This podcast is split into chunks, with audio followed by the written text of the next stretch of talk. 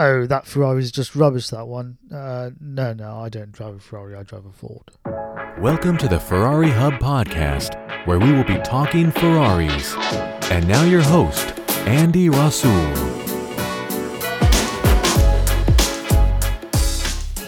Welcome to episode 11 of the Ferrari Hub podcast, where we will be talking Ferraris. Now, this is the episode that's going to be coming out before the new year. So happy new year to everybody if you're looking listening to this over the new year period. And thank you very much for listening. Uh, we just passed another milestone. You'll remember that uh, perhaps about four weeks ago we managed to get to number one on the iTunes chart, uh, which was completely unexpected. And uh, although it was an ambition of ours, it happened much sooner than we had originally planned to do that. Um, so that was great. But we have another milestone that we just passed. We've just passed a thousand listeners. So thank you very much. If you're one of those thousand out there, thanks very much. We really appreciate your time uh, and your your ears, really, your attention to uh, to our show. Today's guest is somebody that I've known for a number of years. His name is Saeed Ali, and he is a London-based owner of a Ferrari 348 GTB.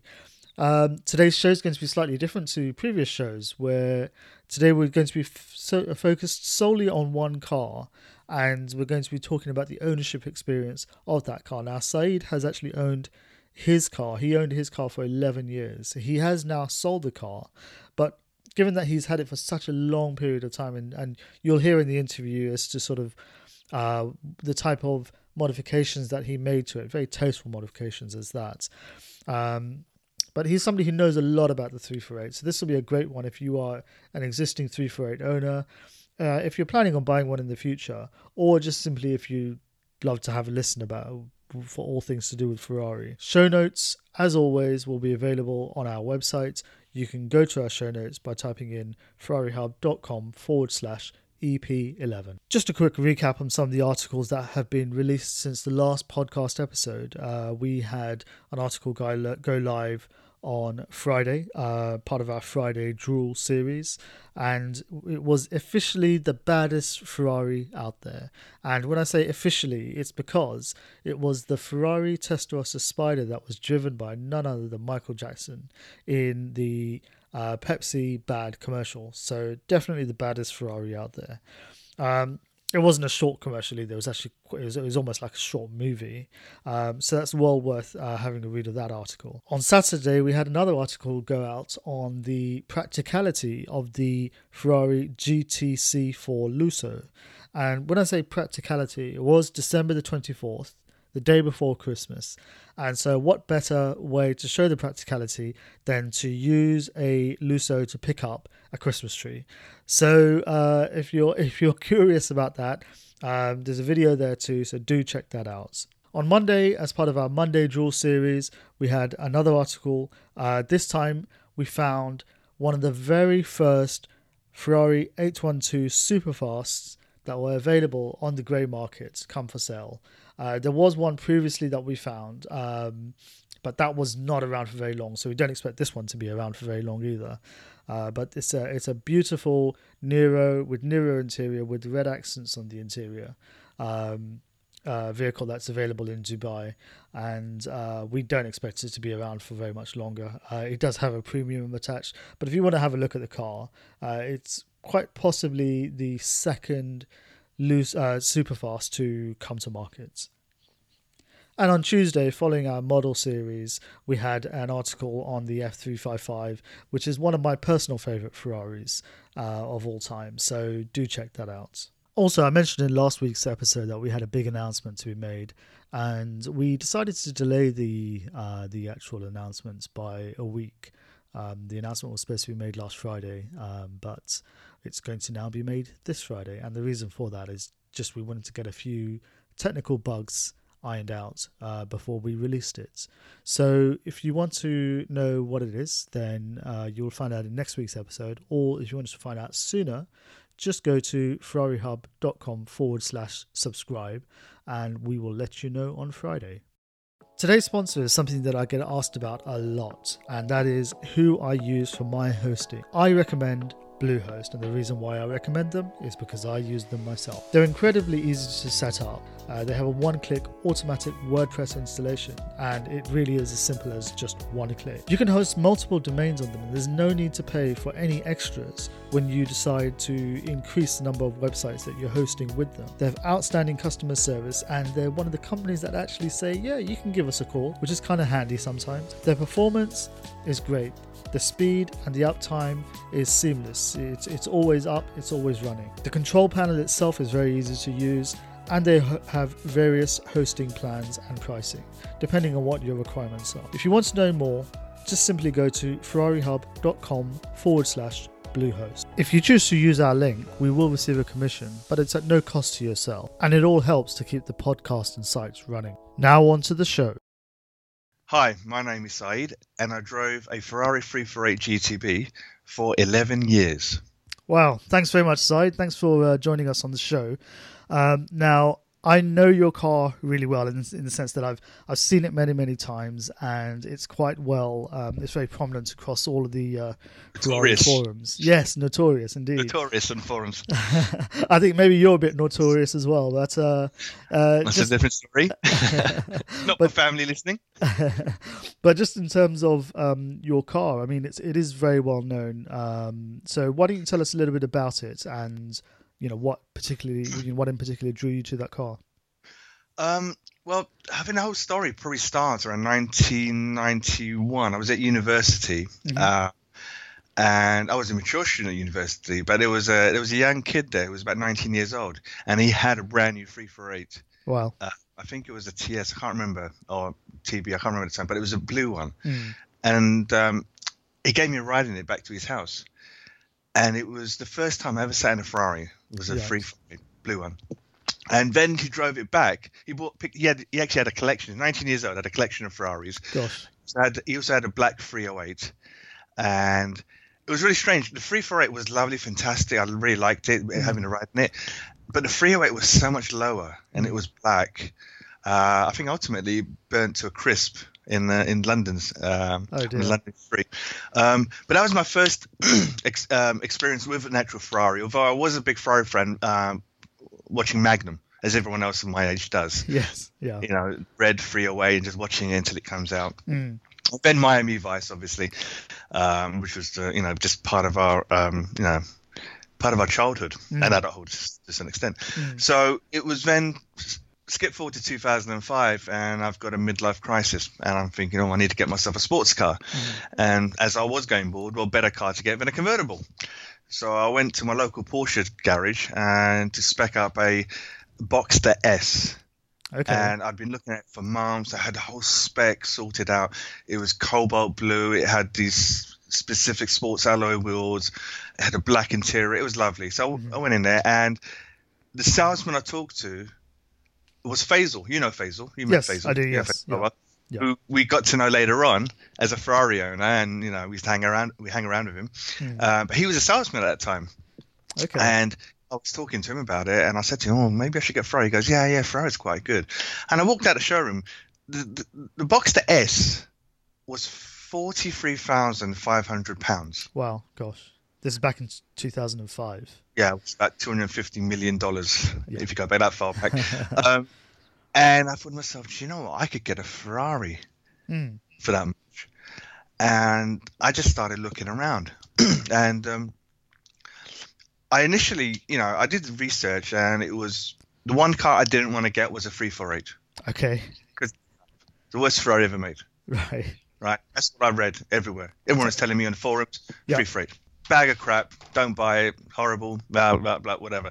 Right. And so I thought, okay, fair enough. I'll look at a 328. So I started looking at 328s. Okay. Um, I wanted a 355, mm. but let's be honest, I couldn't afford it. Yeah. Because it was, I was 10, I think 10, 15,000 pounds at that time, more mm. expensive, and I couldn't afford it. Mm. So I was over a free for a 328. And I thought, all right, let, let's just go for a 328. Yeah. And, uh, I thought, okay, because I think they're beautiful. 308, 328, I think they must be one of most beautiful Ferraris ever made, mm. and you know, I still had that Magnum itch yes. in me. Went to uh, Kent High Performance Cars in okay. uh, in Maidstone. Mm. Sat in free to A, and and I immediately thought, "Oh God, this is so wrong," because it was just so awkward. Yeah. The the um, the pedals were offset to the left, Mm. and it felt like I was just at an angle. I just it just didn't fit my body. I have a very weird body shape, so it just didn't fit me. Others Yeah. say it's fine, but me, it just didn't fit, feel right. Yeah, it takes a little bit of getting used to that driving position, doesn't it? I mean, it's not natural in that, you know, in the sense of how we drive nowadays. I mean, at that time, it was quite the norm for a sports car to sort of be sort of positioned that way, but nowadays we're kind of used to a slightly different driving position.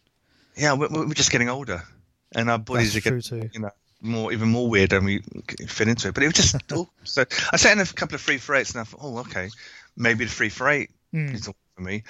And I just did more research. Now, if you read if you read magazines, contemporary magazines from 2005, even to today, the the journalist will always have a negative attitude towards a free for eight Yeah, right? They all have it. Um, they when they talk about a new model like a 430 or a 458 or a 408, they always start saying, "Oh, well, you know, the lineage starts with the 308 and the 328, and then there was a disappointment in the 348, and then it Ferrari came back to its high point with the 355." yeah, yeah. So all these journalists have always turned around and made it look as if the 348 was right at the bottom Mm, mm. was the was the unwanted was the the, the odd one out a crappy one whatever Yeah. if you go onto forums like Ferrari chat and even Club Scuderia now by that time Club Scuderia, didn't exist Mm. 2005 but on on uh, Ferrari chat you have a very very active um, free for eight section Mm.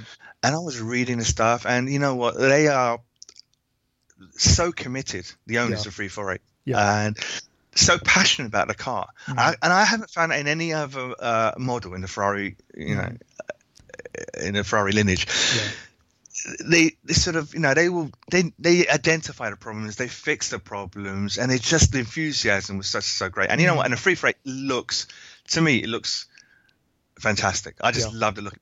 I mean, there is nothing else on the road like it. Nothing. Yeah, yeah. And it, even Apart today, from a it- Apart from a Testarossa. yeah, well, e- even today, I mean, the three for eight still looks fantastic. I mean, I've seen, uh, you know, I still see them on the road, and you know, they're they're, they're quite compact and they're not sort of huge cars. Like the Testarossa is a really wide car. The three for eight is much more um, sort of a, a usable size, but it still looks as good today as it did the day it came out. And you know, there, there's something about that car which I, you know, I've, I've got to agree with. You know, the reason why you ended up with that model. It, I mean, it, it is different. I mean, I, I mean, I don't see many free for eights unless I go to a car meet. I mean, Right. most, most of them. I mean, when I bought it, I paid uh, was it thirty five thousand pound for it Okay. at that time, and that was a higher end because it was a GTB. Um, the GTB is uh, there was only as I think we already mentioned fourteen of them, Fourteen. yeah. and this was the only black one, so there was a bit of a premium for that particular car. Mm. um, but they were always quite cheap, and people didn't really want them because it was either I think the, the model cheaper than that was the Mondial, Yes. Yeah. which apparently is also the one of the worst Ferraris ever made. But I have a soft spot for that. You didn't you have a? You had I, I had two. didn't I had two. Yeah. Well, there you go. yeah. yeah. Um, Yeah, because So- me- mechanically, I mean, I, I had the I had two of the Mondial Ts, and um, mechanically they're the same as the three four eight. Uh, it's the same engine, same gearbox, um, everything's the same. It's just um, the Mondial T is a four seater version of the three four eight, and uh, admittedly, the three four eight is a better looking car. Um, but you know, part of that is because the three four eight is a two door two seater, whereas the Mondial is a slightly longer body. Um, but mechanically the same. But apparently a better drive on, uh, on regarding handling because of the longer body. Uh, I think that just comes down to drivers, mate. I mean, I, I'm probably a better driver than you were, so um, Thank you. Um, is this the end of the podcast now? um, I mean, yeah. So going, going back to the story, so started looking around, and the one car caught my eye. It was a black. It was the black one mm, with um, grey interior, yeah, fully standard, and it was being sold by Nick Cartwright up in Derbyshire. okay, And he, um, and I was, I was just looking at the adverts for a while, for a few months, mm, and it wasn't it wasn't sold. And then suddenly it went down three thousand pound, and down to thirty five thousand. And I thought, mm, okay. mm, So I drove up there Did a very short test drive. Yeah. The car had a flat battery. You know, because you start thinking, but if you own a Ferrari, you know a flat battery in a Ferrari is very normal. Yes. If it, yeah. in fact, if it doesn't have a flat battery in a Ferrari, there's something wrong with the system. Mm. Yeah. So, um, and short test drive, came back, thought about it, said fine, phoned him up, sent over a deposit, deal done, and and I was all destined to pick it up. Yeah. And I fell off a bucket and fractured my wrist, and I was in a plaster for four weeks and couldn't do go and pick it up. Oh, you're kidding. Yeah. And so, as soon as the plaster came off, I was up there, Yeah. um, uh, picked it up, and the first drive in your own Ferrari Mm. is just, it, you know, it's. I can still remember it. It's a tingling in the head. The Yeah. fe- everybody's looking at you. You're driving. You won't go too fast in case you kill yourself. Yeah. Um, you know, uh, it, it's just incredible. And also, you've got that six months. The first six months of Ferrari ownership Mm. is when you're driving and you have one ear on the exhaust Yeah. and the other ear on the engine because you're thinking it's going to explode because it's a Ferrari. so it's going to self-destruct, and you start, you know, because you're just paranoid Mm. because everything's cost you lots of money and it's just it scares the hell out of you. But Yeah. Yeah. the first drive and owning a Ferrari, Yeah. you know, I, mean, I say to I say I've got a lot of friends, and I say to them, a lot of friends. Well, that's a funny thing to say, but I say to a lot of my friends, um, a Porsche will get you where you want to go. Mm. Yeah. Ferrari will change your life.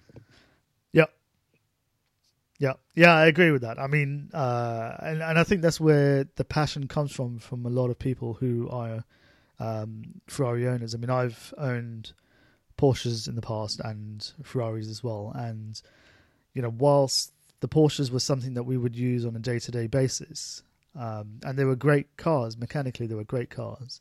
Um, it just was never as exciting to drive as the Ferrari. I mean, the Ferrari was always an event. You know, the Porsche was not. So, yeah, I definitely ever- agree with that. Did you ever drive your uh, Ferraris on a day-to-day basis? On a I did basis? actually. Yeah, I did. I drove the uh, the four five six M uh, on a day to day. Drove it to the station, parked it up there, um, commuted into London. Um, yeah, so use it all the time. Even went supermarket shopping with it. So uh, Really? yeah, yeah, yeah. It was, it's got a it's got it's got a pretty decent boot. So it actually, effectively, what what we ended up doing was selling one of the other cars that we were using on a regular basis, um, just simply because it was taking up space in the driveway, and you know we started using the four five six M on a day to day basis. So, you know, more than just sort of the odd occasional weekend trip. Did you like park it in the middle of a car park, empty car park, and you know, and when you go when you come out of the supermarket, you find there's like three cars just parked around you, and the car park, the rest of the car park is empty. Yes, yes, it's it's That amazing how. Yeah, I think we all experienced that one. It's the magnet, yeah, Yeah. yeah. So, so your three for eight, you you finally had it. I mean, how was the the ownership experience? I mean, you have sold this car now. I mean, as as we mentioned, you you owned it for eleven years, I think you said, and Yeah. you have now sold the car. But I mean, you know, how how was the car to to own and to drive? Let me just say, firstly, there is no such thing as a bad Ferrari. Okay. right? Uh, that's the one thing I like to s- set straight. And you know, every Ferrari has its faults, Mm. and it's whether you can live with those faults. Yeah. Um, whether it's the handling or the or the size of it or the maintenance or whatever. There's, there's no Ferrari is perfect, Mm. and there's always a Ferrari perfect for you. Yeah. You know, so I I, I never I make fun of other models, and you know, just as you know, just, just being humorous, but Mm. there's no such thing as a bad Ferrari. In 11 years, I mean, I did a lot to that car, Okay. more than most people did. Mm. Um, So, No, what, what, why don't you tell us a little bit of what you did to the car? Because your car was was quite well modified over that over that time, but it, was tastefully modified, not sort of spoilers and no, things no like big that. wings. No. Uh, yeah, I nearly did put a big wing on it, but yeah, it was. I I kept it standard for about the first year, I think, Okay. and then Ferrari chat sort of spawned me because the the free Ferrari is probably the first and only moddable Ferrari. Everybody just wanted to mod it, Mm. and then I bumped into Andy Hill, Mm. who's got the uh, most modified 348, probably one of the most modified 348s in, in the world. Yeah. And he's he's an absolute nutcase. Mm. I mean, he's just done. I mean, he's free for eight. He's as fast as a 430. He was keeping up with 430 scuds on a track. Wow, gosh. That's from free for eight. Um, now, every every free for eight owner at that point wanted to make their car go faster. Mm. Rather than think, you know what, I should just buy a 355 Mm. or a 360, Mm. they think, I want to make this car faster. So Yeah. that shows you the love they have for that particular car. Yeah, yeah. Or we're just crazy. Um, so we, so I did a lot of things. Now, um, what was the first thing I did? I can't remember. I can't remember the actual order, but things like the brakes. I there was um, there, I remember a track uh, event on um, at a, uh stately home for charity with the Ferrari Owners Club did, Mhm, mhm. and it was just literally just ninety degree turns everywhere Mm. Just before that, I had actually put on AP racing brakes. These are 355 millimeter brakes. One of the things I didn't like about the 348 was the brakes. Hmm. They weren't very good. Yeah. Uh, and I think that same with the 355. I think in general, the Ferrari brakes for the early cars weren't very good. Yeah.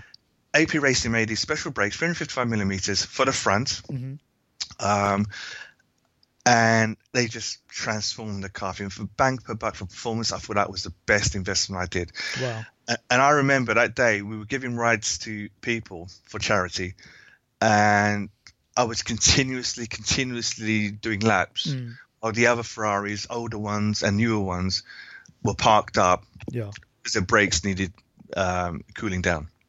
I, I attended a similar event at um, the Top Gear track um, for a charity, and we were giving laps to. Um, it, it was called Dad's Day Out, so we were giving laps to fathers and their kids. And I had one of the only two plus twos. Uh, I think I had a four five six GT at the time. Um, so because I had back seats, I had, you know, my car was constantly out you know, because it would be the dad in the front in the passenger seat and, you know, one or two kids in the back. And, you know, I remember going around that track and, you know, I had standard brakes and they just were not good enough after a little bit of time. I had to come back, let the brakes cool down. And, you know, so I can totally relate to what you're saying because I, I experienced that myself. Yeah, they're good for the road. The- brakes are good for the road Yeah, yeah. until you really need them. I mean, I remember coming into uh, Hyde Park Underpass once.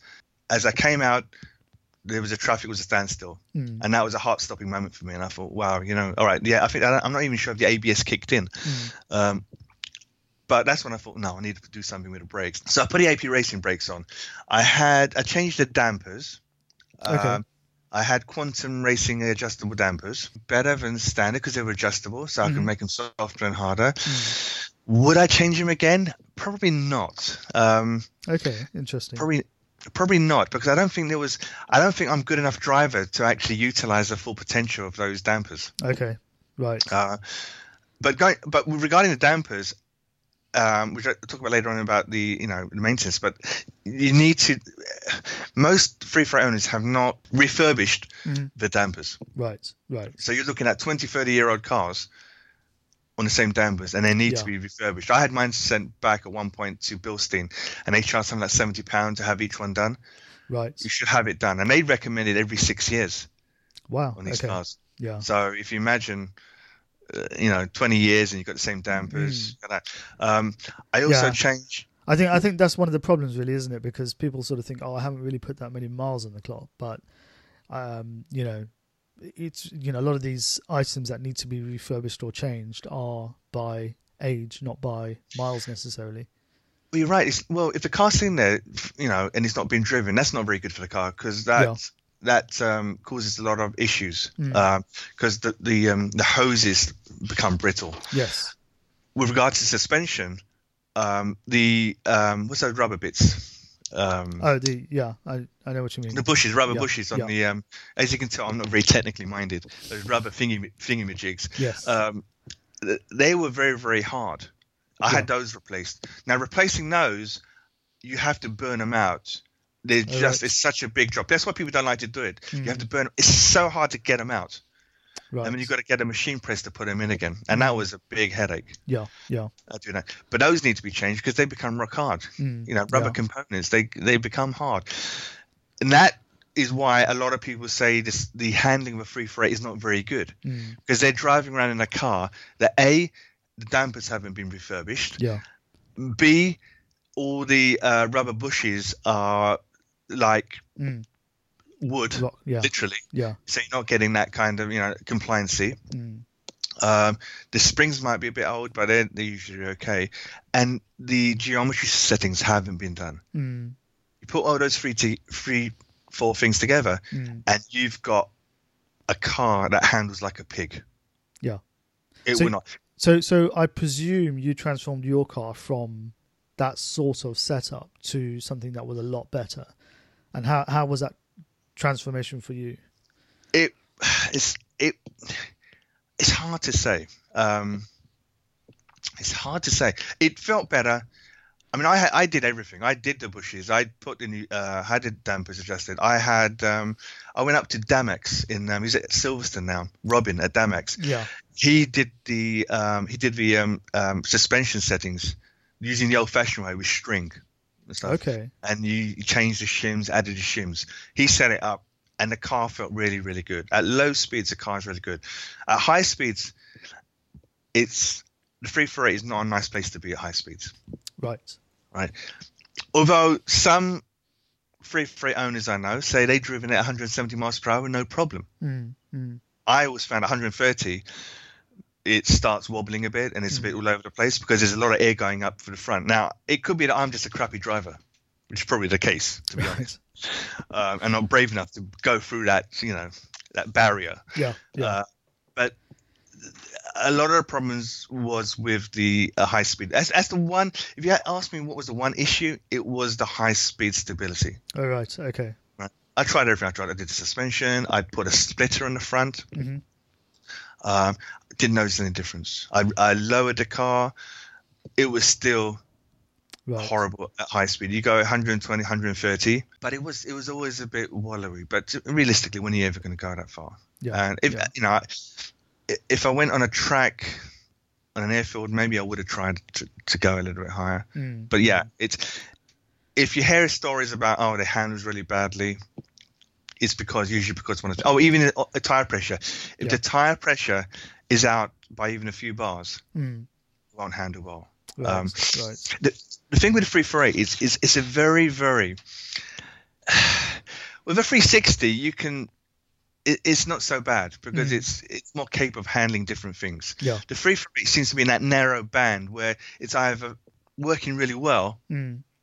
or it's not But there's there's a lot of benefits to a car like the 348. Um, I mean, I, I know when we were um, talking previously, you mentioned about sort of the analog 348 versus, you know, the digital modern Oh, cars. it, it i mean i remember doing one of the dad's day outs as well i think you the same one as you did and the car feels it's the only thing it's got is abs Okay. and it just feels it on the move it just feels like a go-kart um, a friend of mine drove it and he used to drive um, um, 430 Scuderias Okay. regularly and i remember him because we were filming at one point and I was following in a Range Rover, and we had walkie-talkies, and we're driving up to Silverstone, and he was driving it like um, like Miss Daisy, Right. you know, uh, just very very slowly. I don't mean to be sexist, obviously, but Yeah. he was driving very slowly, and I said to him, "Look, you know, put your foot down, Mm. put your foot down." And then he started driving it, and he was revving it up to you know six seven thousand revs, and actually Mm. giving it some go. And he said to me afterwards, he said, "You know what?" He said, "I I wasn't looking forward to driving three four eight because he heard a lot of things about it." Mhm. and I didn't enjoy driving it until you told me to push it. Right. And he goes, when I started pushing it, the car felt alive. Mm. Yeah. And and the nearest thing I could think of was it was like the Scuderias I drove, Right. Right. and that's a great compliment. yeah. Yeah. The car needs to be driven, and the problem is a lot of people who get in a free for eight who drive it, Mm. they're not drivers. Mm. And I don't mean that in a demeaning way because I'm not a great driver. I'm a poser, Mm. not a driver. Yeah. but it's it's a very different kind of place to be than a 328 or a 355 or a 360 Yeah. it is a very very race cartoon kind of car um, so to drive it yeah is very analog there's no power steering Okay. Um, and that used to really when the parking i used to get a really bad shoulder. It was Mm. really heavy. At parking speeds, it's horrible. Mm, mm. But when it's on the move, it's lovely. And because it's so small, fairly Yeah. small compared to the later ones, Yeah. I could drive in and out of London. I could go in little back streets and whatever. It was great. Yeah. It's you know, Yeah. it's great. Going back to the, um, the modifications, Mm. first thing Ferrari owners do is the exhaust. Yes. Um, I had put on a the standard exhaust is really is really a bit Quite crap. muted, isn't it? Yeah. Yeah, yeah, and you you ever I've get always found that. yeah, do you ever get people like you know wave at you and say rev it, rev it? Yeah. And then they're Yeah. disappointed. Yeah, yeah. And three for eight, I used to do it, and they're like, they, they still used to give the thumbs up, but I used to feel a bit embarrassed Mm. Yeah. about it. but you know what it's capable of, really, isn't it? I mean, you know it's got more to say. Yeah, and the standard one was really so. I I ended up getting a Tubi exhaust, Okay. which I think at that time was the only really exhaust you could get. Mm. Yeah. Um, then I think Exos came in the market. There was a Capristo, but a Capristo was not very well designed because it was so big that you could see you could see the bottom part of the exhaust from Right. below. right. You know, it literally was hanging out at the bottom. It looked like too fat, so that wasn't very good. Mm. So I had a Capristo. Oh, sorry, I had the uh, Tubi put in. Yeah. And I also decatted the car, Okay. which is uh, technically um, technically a no-no. Yeah. Um, but I, I remember driving it back with the Tubi and the, the uh, cats taken off, Mm. and it felt like they'd actually put in two extra cylinders. Wow. Gosh. It it just felt so much nicer. Yeah, it's, it's it- less restricted, isn't it? I mean, it just feels like it, the engine is, you know, so much more free flowing um, as a result. It is. It was just. It was just incredible. I thought, wow, this is really great. I mean, Yeah. subsequently after that, I ended up getting um, Hyperflow Sports Cats. okay. So then I didn't have to worry about insurance issues and so Mm. forth. And I would say it was with the DCAT and the Tubi. There's a video uh, going around on YouTube on YouTube where you actually see flames coming out of my car Oh, right. Okay. at the back, and it's popping and bagging. Well, And what we'll what we'll do is we'll try and find that video and add it onto um, the show notes for this episode. So on our website, you'll be able to go to ferrarihub.com forward slash podcast and um, go to the show notes, and you'll be able to see that particular video. yeah, it sounds great. It sounded great with a, with a Hyperflows uh, Sports Cats. Hyperflow I don't think exists anymore. I would say the sound was muted about twenty percent, twenty five percent. Okay. still sounded great, but it was you don't have those issues. Um, so that put on, I had a um, custom made carbon fiber heat shield. Okay. As far as I know, there's only three other two other cars that had it. Um, it was a chap in America who made it, Right. and I think he was selling them, and then he sold two. I don't know if he sold any more. Mm. And so he had it in his car. Uh, a friend of mine, Andy, um, Andrew, Andrew, Andrew Holman, he had one. Mm. Unfortunately, Andrew um, drove the three for eight off a cliff. Gosh. Uh, yeah. Um, is, is he okay? um, I was. apparently not. I think he's. I think he suffered some um, head trauma because he ended up buying a three for five soon after. Okay. Oh well. That's the only thing I could, I could explain. That's why I can laugh about it. We can laugh about it. Yeah, um, yeah. He wasn't injured at all. He, he just he was doing a Ferrari Owners Club hill climb. Okay. I think Billy Bay, right. and he drove it off a cliff. Um, so my mine's the only free for eight in the UK with the carbon. Okay. So what other mods did you carry out on your car then? One of the things I hated about the three four eight on a on a um, purely uh, looks uh, looks wise was the bonnet grill. It has this horrible plastic grill on the front bonnet, Okay. and I used to really annoy me when I used to wash it, wash the car, Right. and it was like just just I mean it would warp over time. Mm. So I replaced it with a three five five one, which is a metal one, Okay. which looks so much nicer. Right. So I did that. Um, that was like that was the uh, the vent on the top, and it has a mesh behind it as well. So that was Right. I, I thought that looked, made it look really really good. Mm. Um, the wheels when I purchased it, it, it had three for eight wheels, but I did a deal with Nick Cartwright where I said, look, can I have three five five wheels, please? Right. Right. So I paid a little bit extra, and I got three five five wheels, which I think look much better than three for eight wheels. hmm Um, three for eight wheels are heavier, 17 inch. The three for five Right. wheels are magnesium, and 18 inch. Okay. Right. So it's a gain Uh, either way. It's a gain on both sides. Then, so that's interesting. Yeah. lighter, better, looks better, everything. Um, Mm. I considered challenge wheels at one point, but um, they mm, check with the insurance company. Right. It's because they're they're race rules, so I'd I'd be very very careful about um, um, putting those on. yeah. Although, although I think I think they are now making them again, uh, which might be actually roadworthy. Um, the interior, um, I took out the seats. I put ca- uh, carbon fiber seats from the 360, which were lovely. Really? They were lovely. Yeah, they were lovely. They were just they, they used to give me a backache, Okay. and, but they were lovely. I've got them in my 360 now as well. Oh, They right. just they hug you. They just it's a proper. You feel like you're driving in a Mm. you know racing car sports car. Yeah. Um, I had um, a 360 challenge steering wheel, Okay. uh, which was really nice as well. It was Mm. Alcantara trim. It cost 185 pound, Wow. And it, and it had that little white uh, line at the top of Yes. the steering wheel. tells Yeah. you which so way, near yeah, the center. yeah, so you know which way you're going, yeah. yeah. yeah. And it was really cool. I mean, I, I checked recently; they're about 480 pound now. Wow, yeah, I was going to say that that seems like a pretty reasonable price.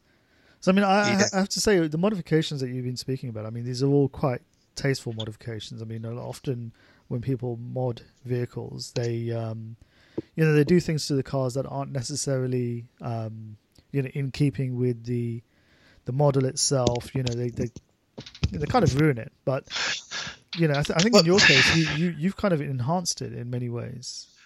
Yeah, I did, but uh, to be honest, I did consider doing things like putting massive big spoilers in the back and and winglets on the sides and stuff. And I, you know, I I, I put I, I had a stripe on it at one point as well. Mm. Um, I think on two occasions I had stripes actually, if I remember correctly. I mean, I just did everything on it. Um, another one of the modifications I did, um, which basically it, it leads me on to hill engineering, Mm. which is where I get a lot of my parts from. Yeah.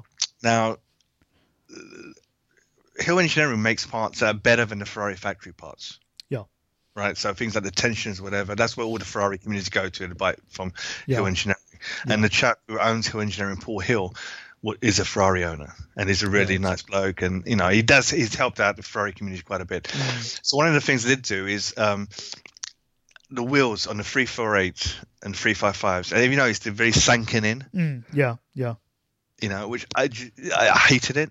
So one of the first thing I actually did was actually put spaces on it, and I put uh, 25 mil spaces on the back, 15 mil spaces at the front, Okay. and the car looks much better Mm. With those spacers. Mm. Unfortunately, when I used to do airfield days and drive the car on an airfield, every time I did a right turn, Yeah. heavy right turn, I would dent the the uh, wing wheel arch. Oh, you're kidding. Oh, Yeah. gosh. and it got to it got so bad that I used to carry around a hammer and a piece of wood and just smack it back after every session. Right. Okay. Uh, so it, it looks good, but be very, very, very careful. Mm, yeah. If you're going to do a very sharp turn, and you you know, it could be maybe the road was a little, uh, the track was a little bit um, bumpy or whatever, but Mm, it yeah. would it would dent it. Wow. Um, it. In the end, I actually had them rolled. I never had that issue again. right. Right. So my rolled. So if anyone's thinking of um, buying my free for eight, it's rolled. But yeah, that's about all the mods I did. Um, so, I mean, so- you could go. Sorry, I, I was going to say, um, uh, you know, so what sort of advice can you give to anybody who's looking to buy a three four eight? I mean, I know you've mentioned a number of things there, but sort of what are the common faults or problems that you've encountered? Okay, well, buying any Ferrari is like uh, playing musical chairs. Mm, Um, that's, that's the um, analogy I like to give. You're you're one of many owners of that particular car, mm, and you could buy a car, a Ferrari, that will not give you any problems. mm.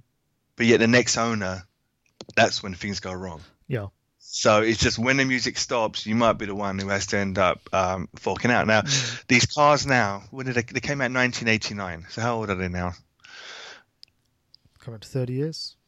Came out 30 years. Yeah. 89, yeah. Gosh, 28, yeah. 29 years. Yeah. Um, these are old cars, Mm. and old cars need things. Um, the free for is very, very, it's fairly straightforward to maintain. Mm. If you're a reasonable mechanic, you can do a lot of stuff yourself. I even did an oil change myself once. Oh right. Okay.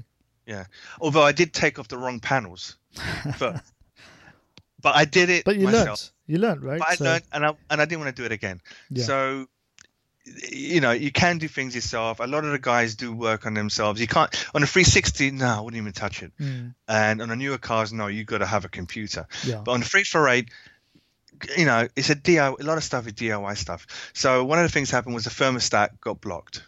Right. Right. Um, and it was. Um, I remember I was at a, an event someplace, and we're coming back, and suddenly it was overheating, overheating, and I'm thinking, oh my god, pulled over, got it um, um transported home, Mm. and you know took the garage, and it was a thermostat, um, right. and it found it was actually a lump of um, cast metal. Gosh. stuck in. okay. Right. So where did that come from? So it must have come off some of the casing or somewhere, and it Mm. just jammed in it. Replaced that. I had a coolant hose hose um, go and blow me. okay. Now the coolant hoses on the free for eight are all rubber, Mm.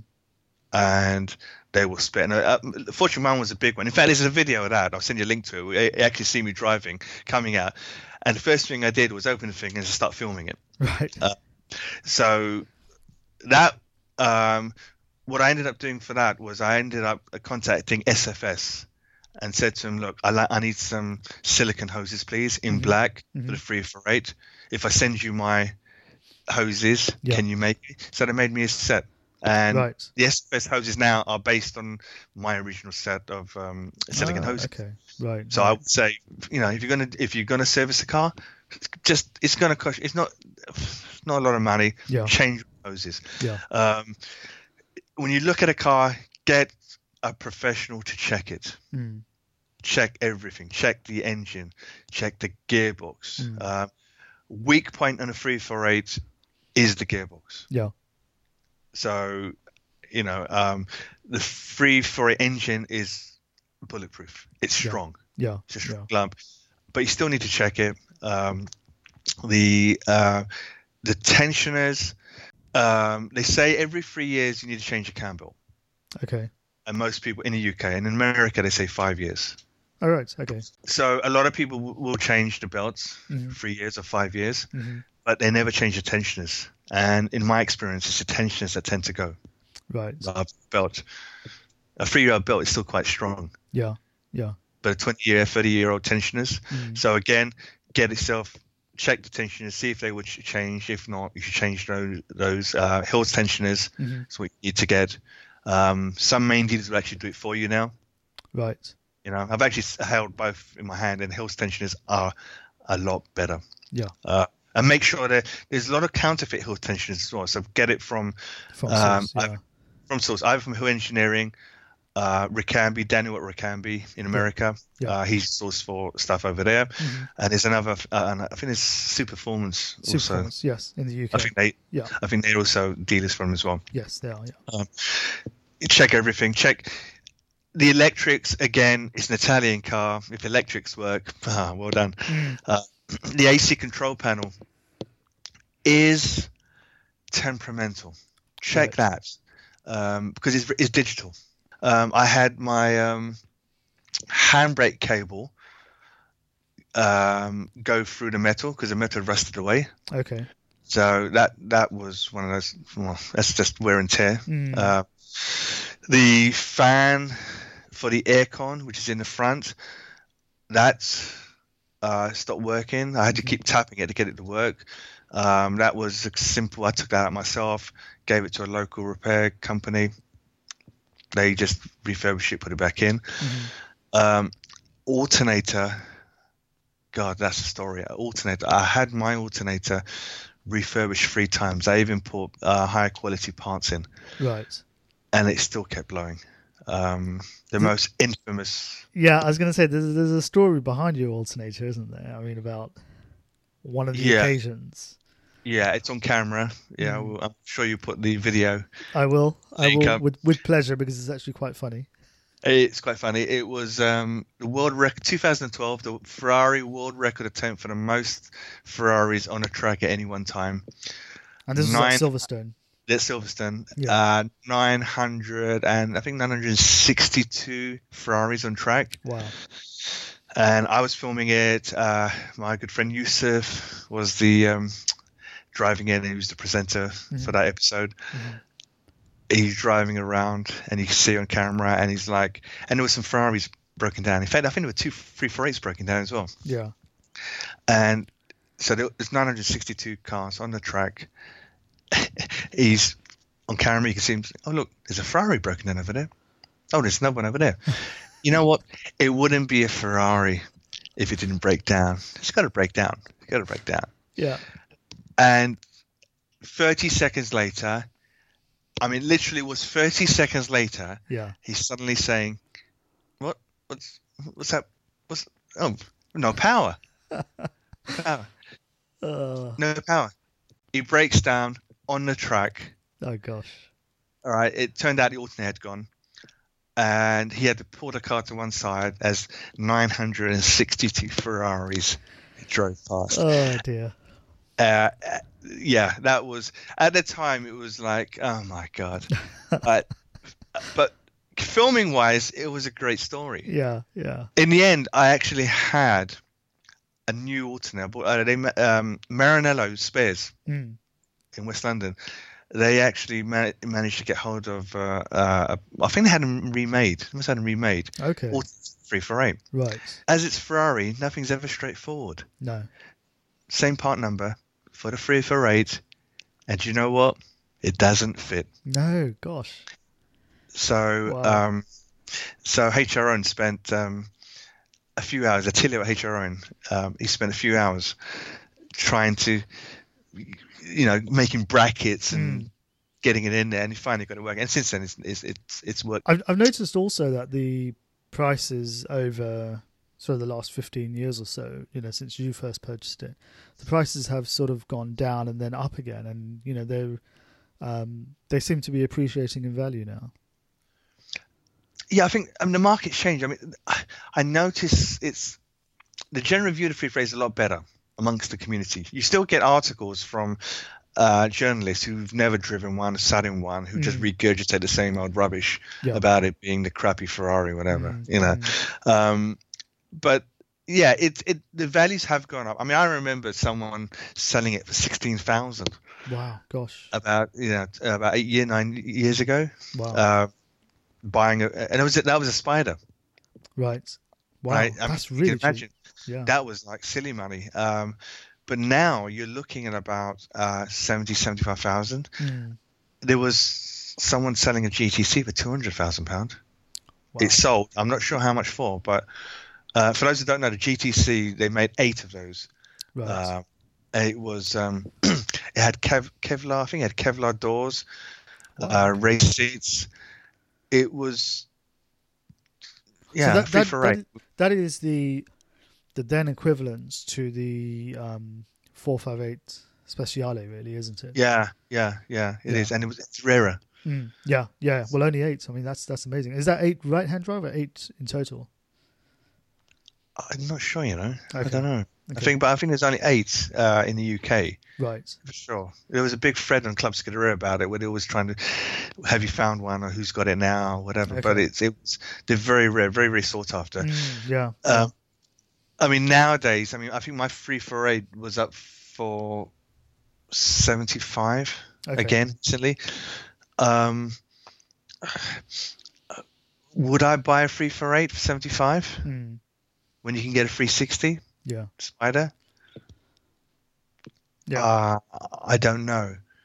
I guess it depends on what you're looking for, right? I mean, if you're looking for something that you can sort of jump in and out of day to day basis, you know, then obviously a 360 is going to be more reliable.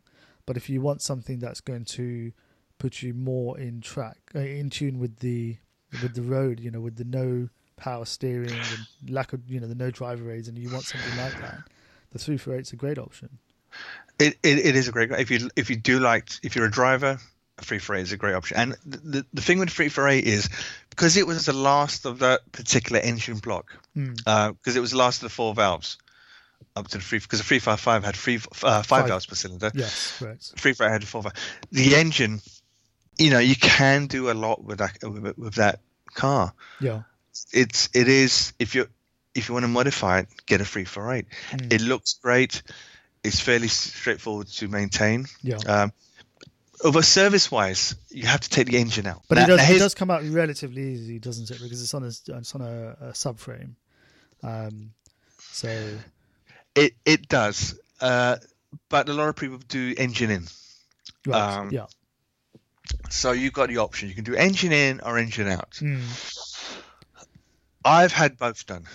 I've helped my friend take my car, uh, the engine out of my 348. Mhm. Uh, so I know exactly. It took us five and a half hours to take the engine out Okay. with the subframe out of a 348.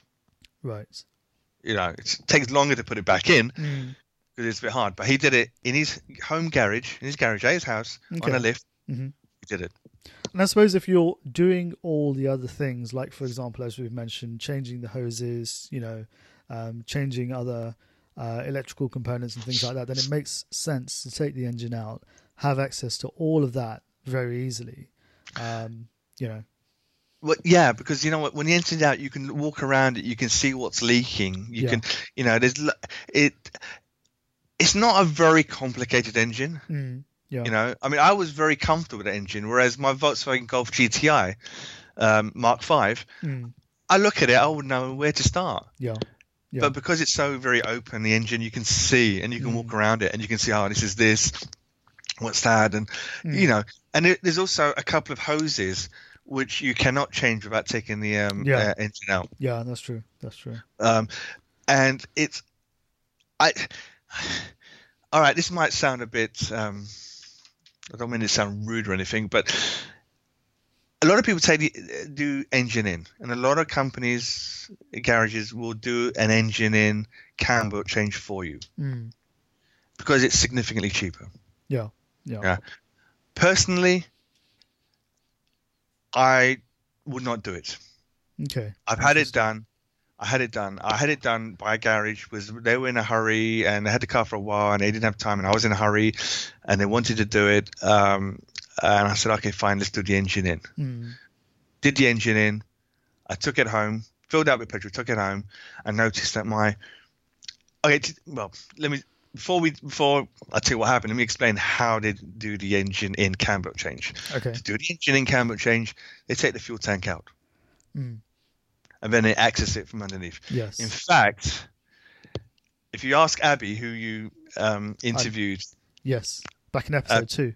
Yeah. yeah, apparently he was one.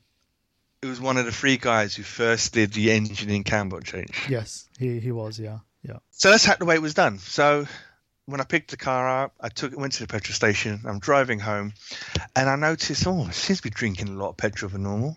Right. Took it home, could smell fuel. Mm, okay. and it was drip, drip, drip. Took it back there. I said, "Look, can you can you have a look at it?" So they Mhm. kept it. Said, "Yeah, yeah, fixed it now, fine." Picked it up again. It was a long trek to the other side of London. Yeah. Um, drove it home, seemed to be fine. Mm, few days later, I went to the petrol station because I was going to go somewhere with a friend of mine who came around my house. I Filled up the tank, drove it to my house. Yeah. Parked it outside my house. Was talking to my friend. Looked down, and it's dripping fuel. mm, a lot of fuel. Literally, it was, you could actually see it literally dripping fuel. gosh. And I thought, wow, that's scary. So I just called them up, had it transported back, Mhm. and they found out that it was the connector to the uh, fuel tank. Okay. It wasn't properly, so it was overflowing. And because I think it's pressurized, right. the fuel's coming out. It, so it really happened when it was, I think it was when it's full or Mm, fairly. If you don't want to take the engine out, mhm, don't buy a 348. Yeah. You know, buy a 360, buy a Mm. 328. mm, But look, you know, look after the car. These cars need to be looked after. yeah. Yeah. There's no such thing as a cheap Ferrari Mm, because it will cost you one way or the other. Yes. Yeah. You That's know? very true. Um, That's very true. and it could, like I said, it could change your life. It can make Yeah. you poorer. Yeah. true, true, true. You know, and so you got to look after the car, and and I was lucky because when I the price has gone up. Well, it's interesting hearing about the 348 and also about the 360, but money no object, which Ferrari would you buy? Okay, money no object. I would have my own Ferrari made, created. Ah, okay, interesting. Right. Interesting. Um, I was actually fortunate enough to take part in a presentation where um, one of the head of design will actually go through the, the system of creating your own customized Ferrari. okay. This is like for billionaires and special customers, whatever. So I would, what I would do is, I would have my own custom Ferrari, and what they say is you can have a Ferrari made based on a particular model. So Right. Eric Clapton had one made, Yes. and he had it uh, made after the the Boxer, Berlinetta Boxer, I think that kind of styling cues. Yeah, exactly. He said it was based on the 458 Italia, but the car itself looks like a um, a uh, like a 365 BB or 512 BB. You're correct. On the real world, I think I would get 308 GTS Quattrovalvole. Interesting. So I know that you are working on a few different projects, Ferrari related projects at the moment. Um, so if people want to reach out to you, uh, how can they do that? And just tell us a little bit about the projects that you're working on. Uh, well, one of the projects is um, I've been organizing events for about um, 10, 11 years now. Um, Usually uh, uh, car, supercar meets, Ferrari meets, and stuff like that. Um, And I have a club called the Drivers Union, Okay. The thedriversunion.com. Uh, free to join. Website's offline at the moment, but um, what I do is because so many of my friends keep asking me to organize meets and events. So I used to do things like the Clifton event. Mm. I do uh, uh, restaurant events. I do a coffee morning occasionally, Mhm. uh, and I also get lots of um, organizations asking me to invite our members along to various meets and events. Okay. Um, some some very exclusive ones. Mm. So I don't charge any money for that, and basically it's for Ferrari, Lamborghini, McLaren owners, and any other high-end supercars like Paganis. So I do that as like a little thing on the side, Okay. um, which is just um, just just basically fun and thrills. Sure. Because it's, it's nice for me to have. It's nice for me to go to a meet in London where I've got 20, 30 Ferraris, Mm, mm. and we go for a cruise. Did you ever come on one of my cruises? I, I have, yeah. I've been on one of the cruises, and also I've been to one of your events as well. So um, yeah, yeah, yeah. Did you Lo- ever come loads to, of fun. Did you ever come to the Poser Run? Uh, I came to the tunnel run. I think it was. Okay, the Poser Run was the first big one. It was in 2005. It might have been the poser run then. It might have been the poser run.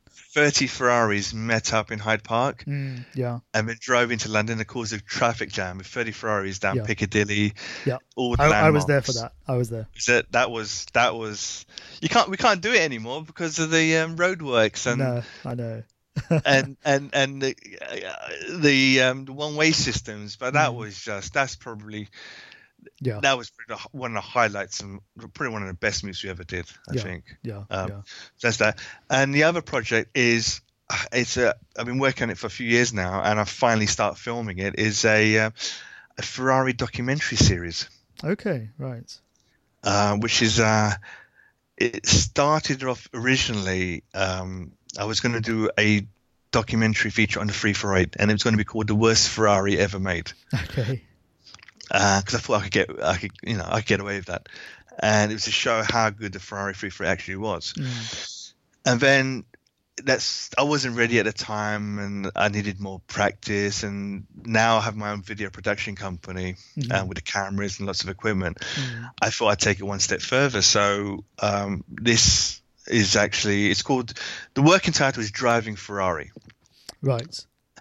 and it's taken me a few years to actually get my head around it because it's so big. Mm.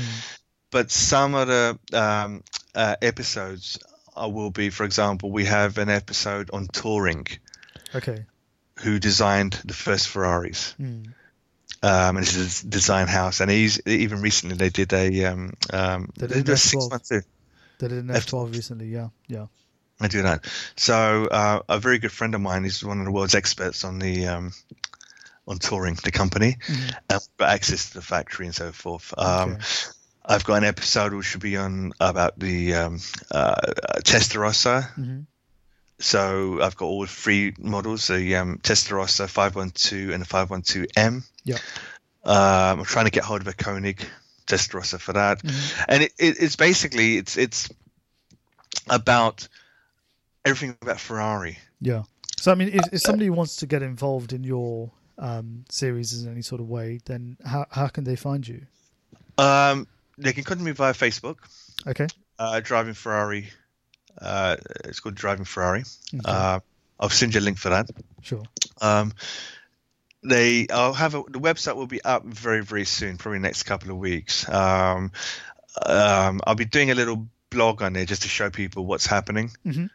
Yeah, but we start we start filming. Um, I start filming early next early next year, which is only really a few weeks away. Mm, yeah. Um, I just have to decide whether to film in 4K or HD. Okay. What do you think? I would go with 4K. So it's been an absolute pleasure speaking to you. you. Um, the pleasure. You know, it's it's really interesting. I mean, the three four eight is a model that I've always that I've grown up with. You know, it was the the V8 two seater at the time when I was growing up.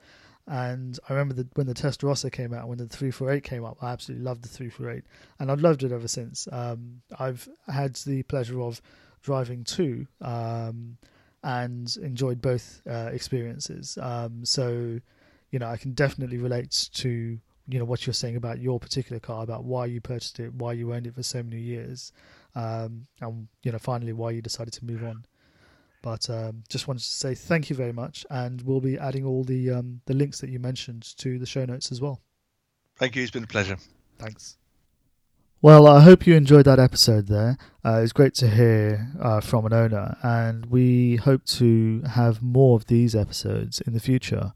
So, if you would like to have your car featured and talk about your car in one of our podcast episodes, please contact us at info at ferrarihub.com and we'll set up a podcast interview. Once again, today's sponsor is something that I get asked about a lot, and that is who I use for my hosting. I recommend Bluehost, and the reason why I recommend them is because I use them myself. They're incredibly easy to set up. Uh, they have a one click automatic WordPress installation, and it really is as simple as just one click. You can host multiple domains on them, and there's no need to pay for any extras when you decide to increase the number of websites that you're hosting with them. They have outstanding customer service, and they're one of the companies that actually say, Yeah, you can give us a call, which is kind of handy sometimes. Their performance is great. The speed and the uptime is seamless. It's, it's always up, it's always running. The control panel itself is very easy to use and they have various hosting plans and pricing depending on what your requirements are. If you want to know more, just simply go to ferrarihub.com forward slash Bluehost. If you choose to use our link, we will receive a commission, but it's at no cost to yourself, and it all helps to keep the podcast and sites running. That's all for now. Ciao.